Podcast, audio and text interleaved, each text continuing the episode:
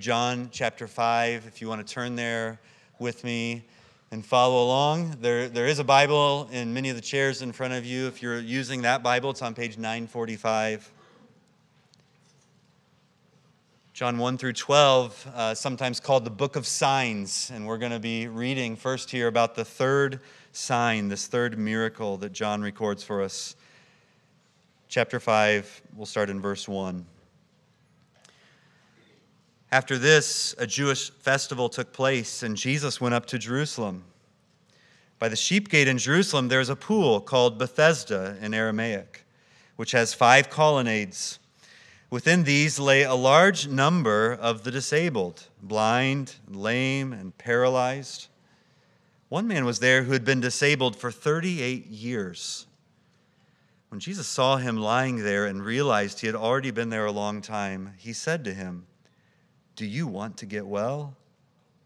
Sir, the disabled man answered, I have no one to put me into the pool when the water is stirred up.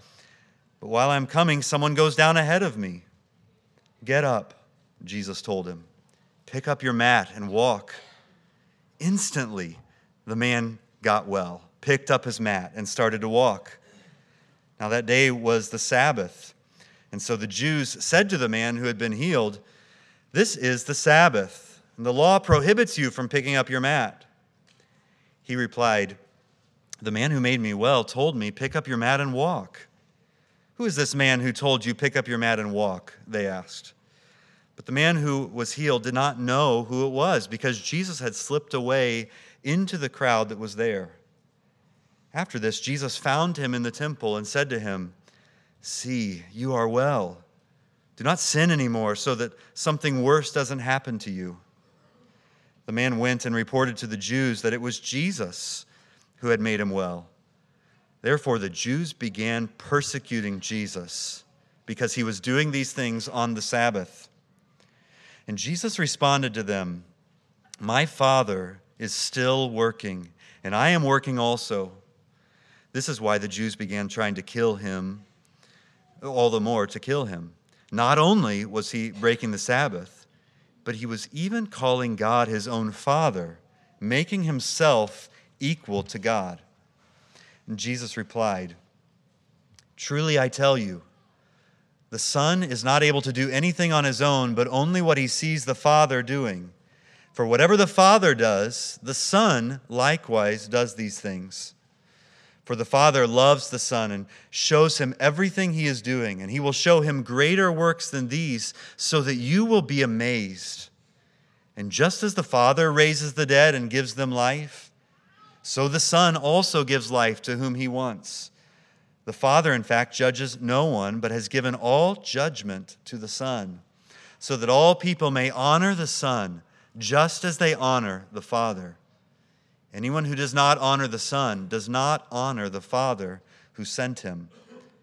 Truly, I tell you, anyone who hears my word and believes him who sent me has eternal life and will not come under judgment, but has passed from death to life. Truly, I tell you, an hour is coming and is now here when the dead will hear the voice of the Son of God, and those who hear will live. For just as the Father has life in himself, so also has he granted to the Son to have life in himself. And he has granted him the right to pass judgment, because he is the Son of Man. Do not be amazed at this, because a time is coming when all who are in the graves will hear his voice and come out, those who have done good things to the resurrection of life, but those who have done wicked things to the resurrection of condemnation. I can do nothing on my own. I judge only as I hear, and my judgment is just, because I do not seek my own will, but the will of him who sent me. This is the word of the Lord. Thanks be to God.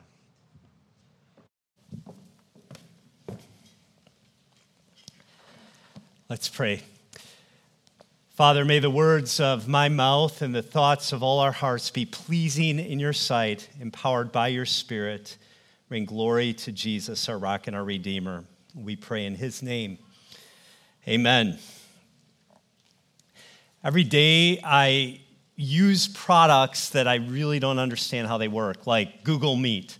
How is it that I can be in a conversation with people from all over the world and we can experience everyone's live reactions? I have no idea if my life depended on it. I couldn't explain how Google Meet works.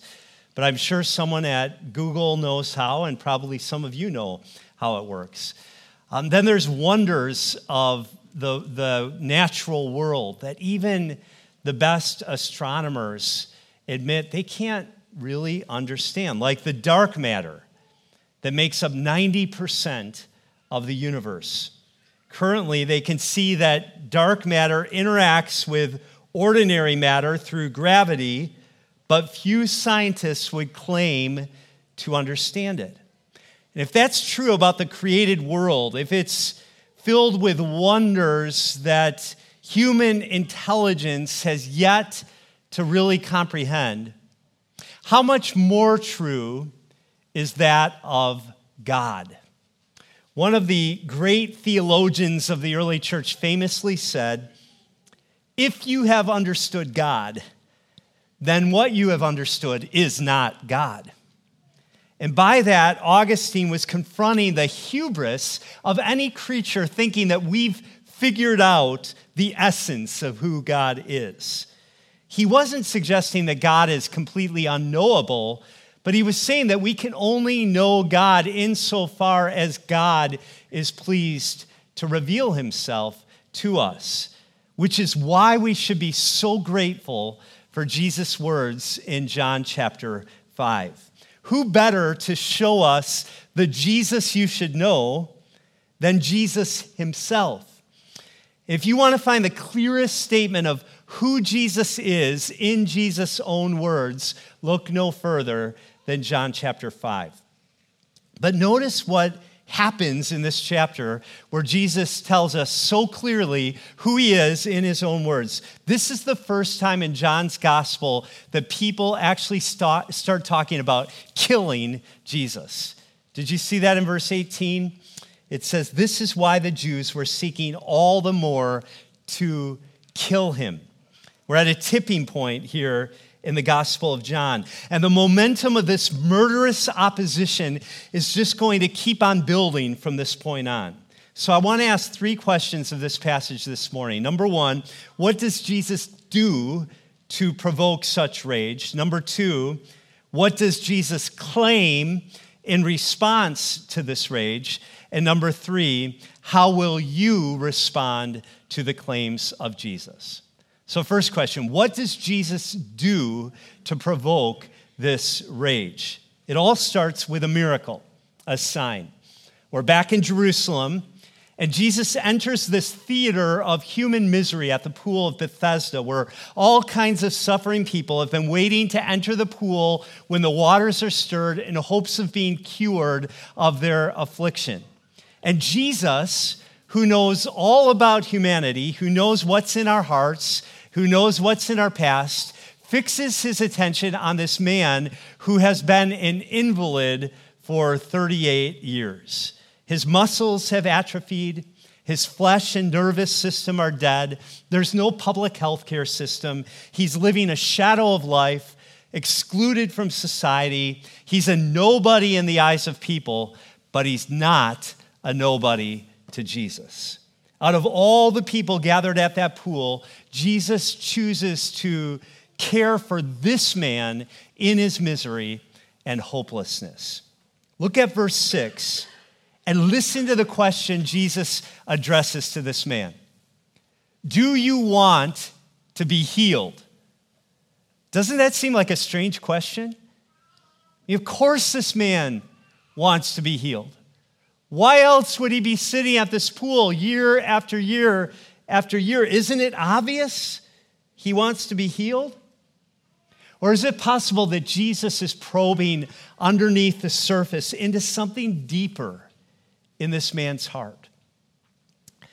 This man's sense of despair and helplessness comes out in his answer to Jesus in verse 7. He's not expecting this day to be any different than the last 38 years of his life. But look at what happens.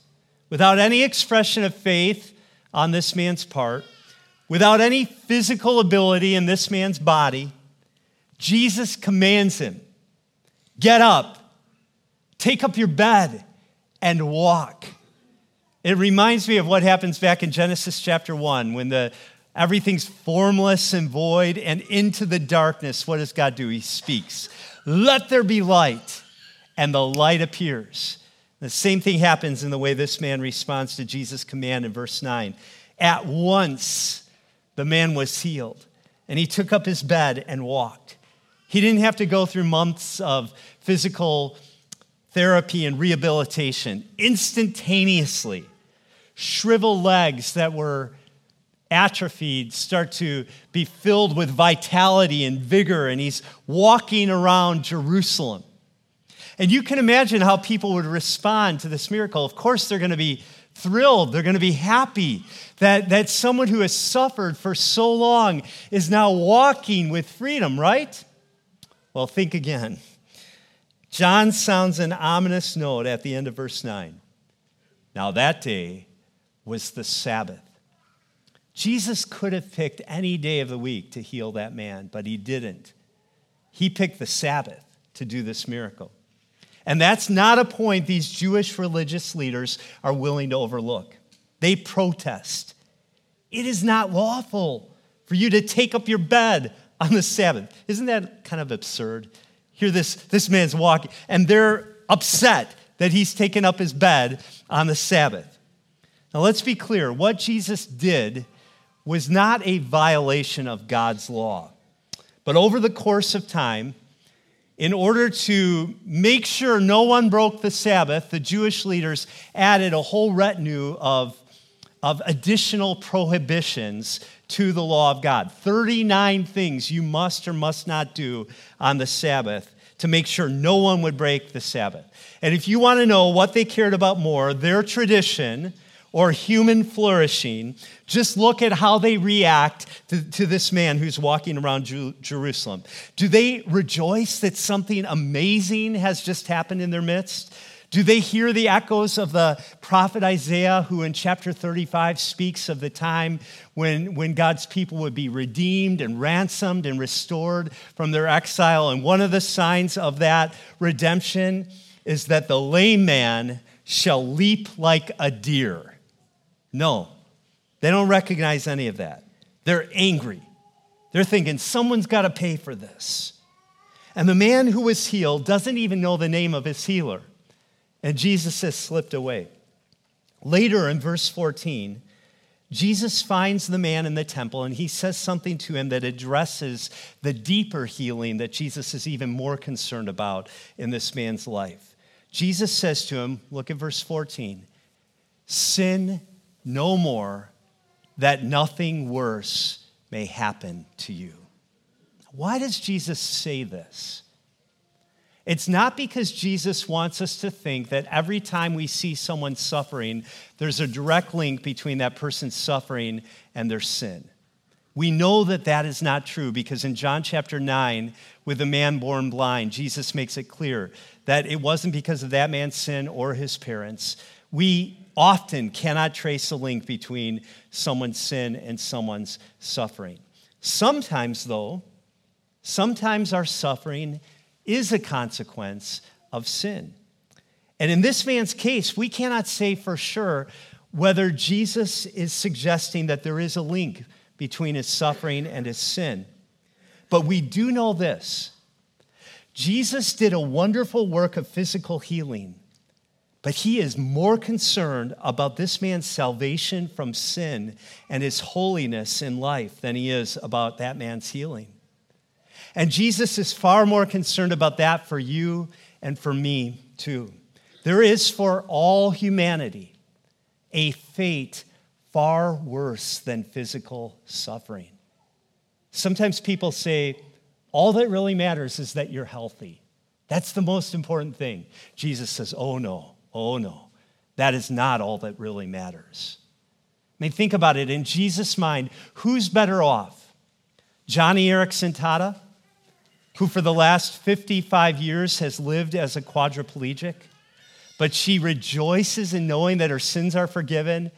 She lives a life that brings glory to Jesus. There's holiness through the Holy Spirit in her life. Who's better off, Joni Eareckson Tada or a woman who has lived a long life of physical health, but has never seen the need to cry out to Jesus for the forgiveness of her sins, and who has never received salvation from Jesus.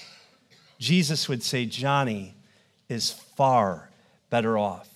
And Jesus would want everyone here to know that to die with your sins unforgiven and with salvation unreceived is a fate far worse than 38 years of paralysis. Something worse than paralysis, Jesus would want to save you from. In verse 15, this man goes away and he tells the Jews it was Jesus who healed him, and they are furious. We sing a song, an old hymn sometimes called My Song is Love Unknown. And in one of the verses, it considers the crowds who are crying out, Crucify him, thirsting for Jesus' death. And then the hymn asks this searching question Why? What has my Lord done to cause this rage and spite? He made the lame to run, He gave the blind their sight. What injuries! Yet these are why the Lord Most High so cruelly dies. That brings us to our second point this morning. What does Jesus claim in response to such rage? On the surface, the Jewish leaders are angry, we read in verse 15, because Jesus was doing these things on the Sabbath. That was the first domino to fall. Jesus is not afraid to challenge their traditional additions to God's law. He cares more about the welfare of people than he does about legalistic rules and regulations. So they start persecuting Jesus in verse 15. But healing people on the Sabbath is probably not enough to make them want to kill Jesus. It's what Jesus says next that makes the second domino fall. It's what he claims about himself that moves them from persecution to murderous rage. And just think of all the ways Jesus could have avoided this had he wanted to avoid it. He could have just disappeared. He could have explained how the law of God forbade commerce on the Sabbath, but it didn't forbid works of mercy to relieve human suffering. But Jesus isn't concerned about trying to avoid opposition. He isn't trying to make peace with these Jewish leaders. To the contrary, Jesus seizes an opportunity here to make some very bold statements about himself, to tell us who he is in his own words. Look at verse 17. Jesus responded to them, My Father, that's bold the Jews might have said, Our Father, but they, they didn't speak of Jesus as God as my Father. Jesus says, My Father is still working, and I am working also.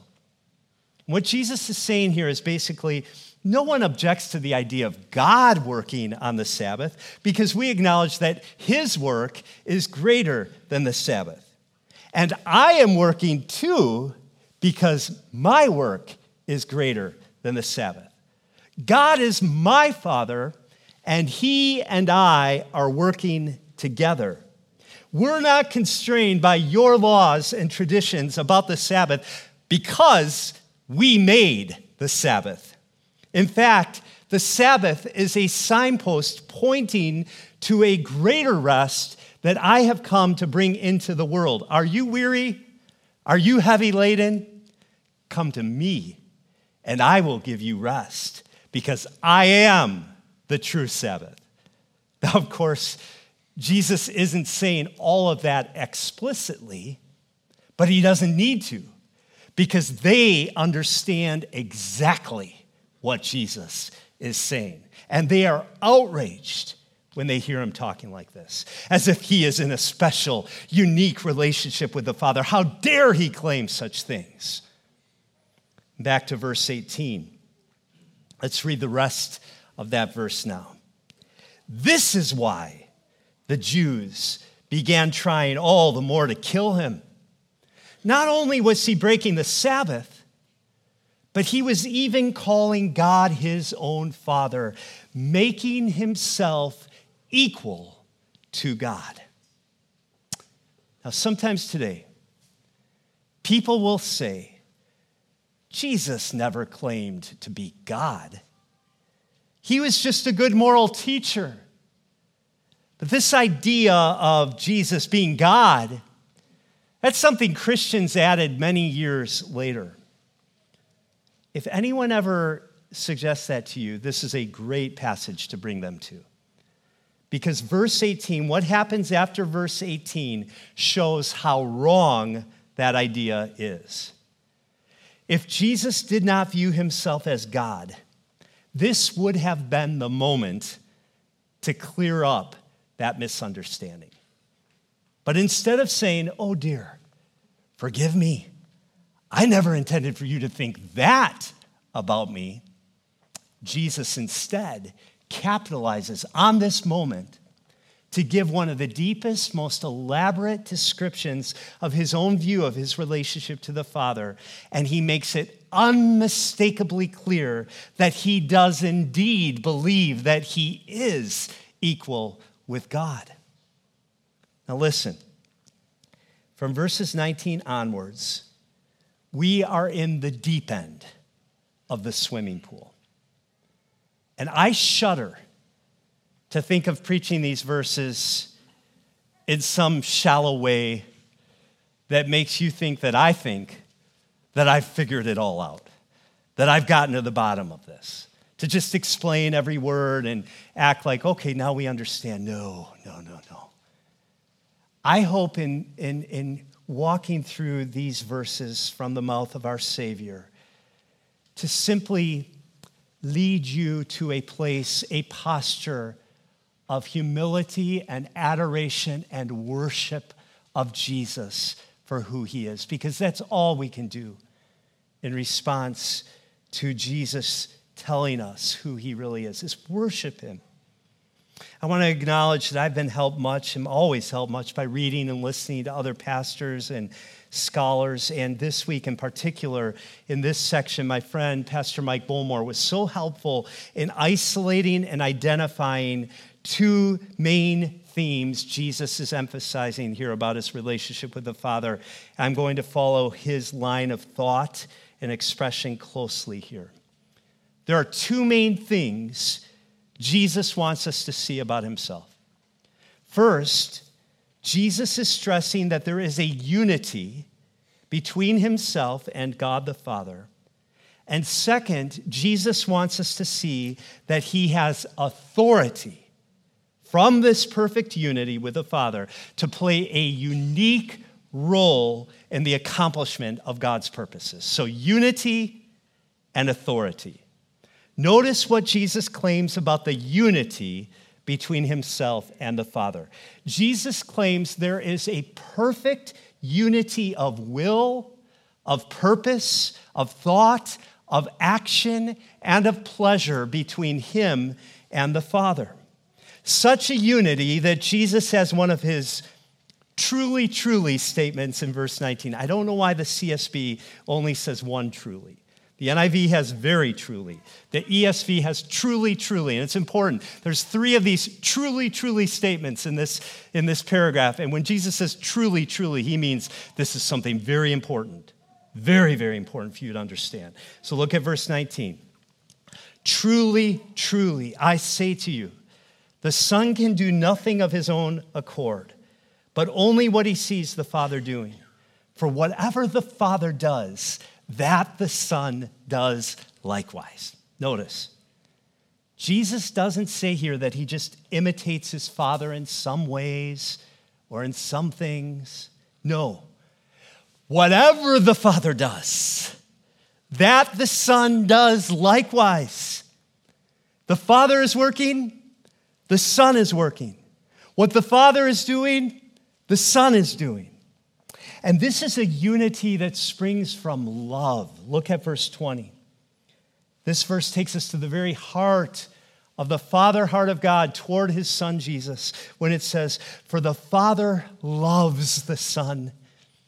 That's one of the effects Jesus wants these words to have on our hearts. That the love that is in the Father toward his Son would fill our hearts for the Son. That we would love the Son the way the Father loves the Son. And out of his love for the Son, he shows him everything he is doing. And he will show him greater works than these so that you will be amazed. So we can never claim to understand God ourselves. But Jesus, the Son, claims that because he is loved by the Father, there is nothing that is unfathomable to Jesus about his Father. Jesus does know the depths of who God, God is because the Father shows him everything. He holds nothing back. In verse 23, this unity of will and purpose and thought and action and love is so complete and so extensive that if you don't honor the Son, you're not honoring the Father. And if you're not honoring the Father, you won't be honoring the Son. But if you do honor Jesus, the Son of God, you are at the same time honoring the Father. So make no mistake about it. Jesus is standing face to face right now with people who want to kill him because he is making himself equal with God. And instead of backing down, Jesus doubles down. He goes deeper into exactly what it means for him to be perfectly one with the Father. The unity is so complete that the Father's will is the Son's will. The Father's purpose is the Son's purpose. The Father's mission is the Son's mission. The Father's work is the Son's work. Each is distinct from the other. Each has his own role, but they are united in one purpose, one will, one work, being shared by both and accomplished by both flawlessly and effortlessly in an unbroken, perfect harmony. I hesitate because there's no illustration that's adequate. And most of the guys in this room probably only accidentally happen to see pair skating, figure pair skating in the Olympics. But in case you ever walk into the room and you see it on the TV, there's an illustration sometimes of this complete harmony, complete unity between two people doing the same thing and Jesus is saying there is this unbroken kind of harmonious unity between the Father and myself. And claims like this are going to make them want to stone Jesus. That claims like this are what's going to get Jesus crucified in the end. But Jesus wants us to see more than the fact that there's a perfect, unbroken, complete oneness and unity between him and his Father, he also wants us to see that in this unity of purpose and mission, the Father has entrusted to his Son unique, special authority to do two things the authority to give life to those who hear his voice and believe and the authority to execute judgment on the world. Let's think a little bit about Jesus' authority. We see it in verse 21 the authority to give life. Jesus says, For as the Father raises the dead and gives them life, so also the Son gives life to whom he will, to whom he is pleased to give it. In other words, when we see Jesus doing miracles, like healing the son of an official in Capernaum when his son was near death, or raising up this paralytic to walk on his own two feet after he's been crippled for 38 years, or in a few chapters, raising Lazarus from the dead after he's been dead for several days. When we see Jesus doing these miracles, we are not to see Jesus as just doing an isolated incident of blessing for a few people. He is claiming that the miracles we see him doing point to something much bigger that he is able to do for anyone, anywhere, at any time. Jesus is able to raise you and me from the dead too. And he presses his claim home to our hearts very personally in verse 24. These are wonderful words. Look at them, please, in verse 24. Truly, truly, I say to you, whoever hears my word and believes him who sent me has eternal life. He does not come into judgment, but is passed from death to life. Truly, truly, I say to you, an hour is coming and is now here when the dead will hear the voice of the Son of God, and those who hear will live. It's breathtaking what Jesus is promising here. If you hear the words of Jesus, if you listen to what Jesus is saying, offering life to those who are dead in their sins, and you trust in Him and in the Father who sent Him, you have eternal life. Not just sometime in the future, but right here, right now. He doesn't say not, he does not say you will pass from death into life in the future. He says you have already passed from death into life. If you hear the words of Jesus and believe in him, you have nothing to fear at all. No wrath remains for you to face. You're sheltered by his saving grace. You're safe from the judgment of God on your sins, even though you still sin, even though you still struggle. You have eternal life, Jesus says. The judgment your sins deserve has already fallen on Jesus, and you've already crossed over from death into life. So even though you will die physically, death is not the end of your story. One day, everyone will be raised from the dead physically. But Jesus is saying that right now you can be raised from death spiritually. And that the physical resurrection in the future is simply going to be the culmination of the eternal life that you've already entered into now. Eternal life is your story if you hear the voice of Jesus and believe in him. In him is life. Amen. The life is the light of men. But there's another side to the authority of Jesus. It's sobering, but it's essential for us to understand. Jesus wants us to know that just as the Father has given him authority to give life to those who are dead in their sins, the Father has also given Jesus the authority to judge the world in the end. Jesus has the authority to judge. We see it in verse 22. For as the Father judges no one, but has given all judgment to the Son. And then he underscores it in verses 27 to 30. Look at that. And he has given him authority to execute judgment because he is the Son of Man. Do not marvel at this, for an hour is coming when all who are in the tombs will hear his voice and come out. Those who have done good, and by that Jesus means the good of believing in him and the fruit of good works that flow out of that faith, those who have done good to the resurrection of life, and those who have done evil, that's refusing to believe in the Son, to the resurrection of judgment. I can do nothing on my own. As I hear, I judge, and my judgment is just because I seek not my own will, but the will of him who sent me. This is the part people don't want to hear. But Jesus is not afraid to say it. The Bible, in fact, rejoices that one day Jesus is going to come again and he's going to set right all that's gone wrong in this world. One theologian puts it like this Bringing new creation to birth can only be done if the evil that has corrupted the old creation is named, shamed, and dealt with. That's what judgment is all about naming, shaming, and dealing with all the evil that's corrupted this earth. You wouldn't want to live in a world without judgment.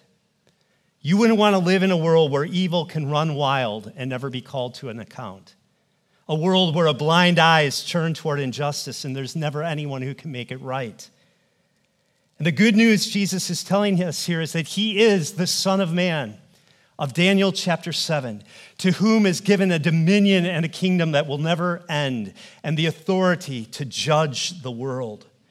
And one day, everyone is going to stand before Jesus.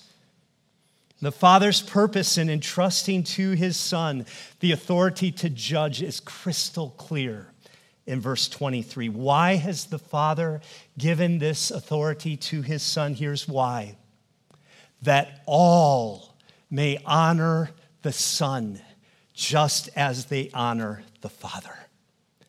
This is God's purpose, that all may honor the Son. And God is going to make sure that one day every knee shall bow and every tongue shall confess that Jesus Christ is Lord to the glory of God the Father. No one will be able to hide from Jesus. No one will be able to make excuses. Either you will bow before him as the sovereign Lord and giver of life, who is your Savior, or you will bow before him as the sovereign Lord, who is your judge. Which brings us to the last point this morning. How will you respond to the claims of Jesus? Jesus makes it very clear in the last section what he is hoping our response will be. Look at verse 34.